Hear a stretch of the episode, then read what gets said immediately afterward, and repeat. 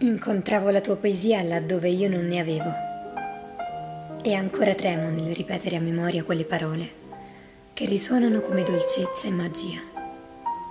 Poi, a poco a poco, la poesia è entrata in me, come accade a chi trova se stesso attraverso ciò che di bello l'altro mostra.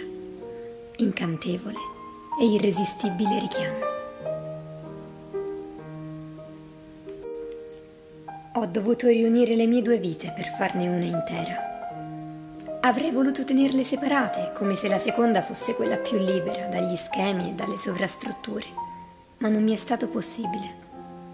Ho dovuto troppo spesso rivendicare ciò che ero e che a fatica avevo realizzato, ritornando schiava delle convenzioni. Sei i sentimenti che provi e quelli che mostri. Sei i modi che colorano i tuoi gesti, sei l'increspatura nella tua voce e il tuo originale modo di porgere te stesso al mondo. Il resto è solo un inutile cliché. Sei delicato come uno stelo flessibile, ma tanto, troppo sottile. Intenerisci e, senza farlo consapevolmente, è come se mi invitassi a proteggerti, a prendermi cura di te. Io che sono piccola e poca cosa di fronte alla tua imperante persona. Magia della comprensione empatica delle fragilità umane, contraddizioni tra come vorremmo essere e come siamo in realtà.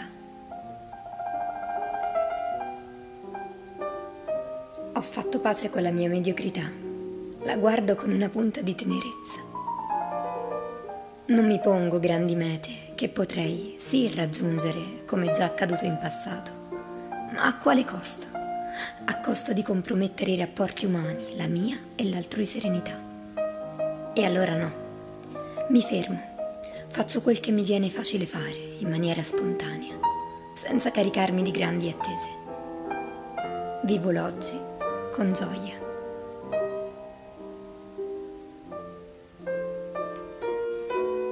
Vorrei vivere in una stanza dove re fosse il silenzio, così che io, regina, potessi seguire il flusso dei miei pensieri.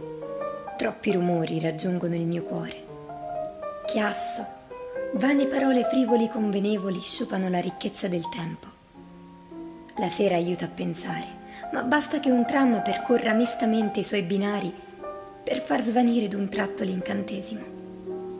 Notte, silenzia più che puoi.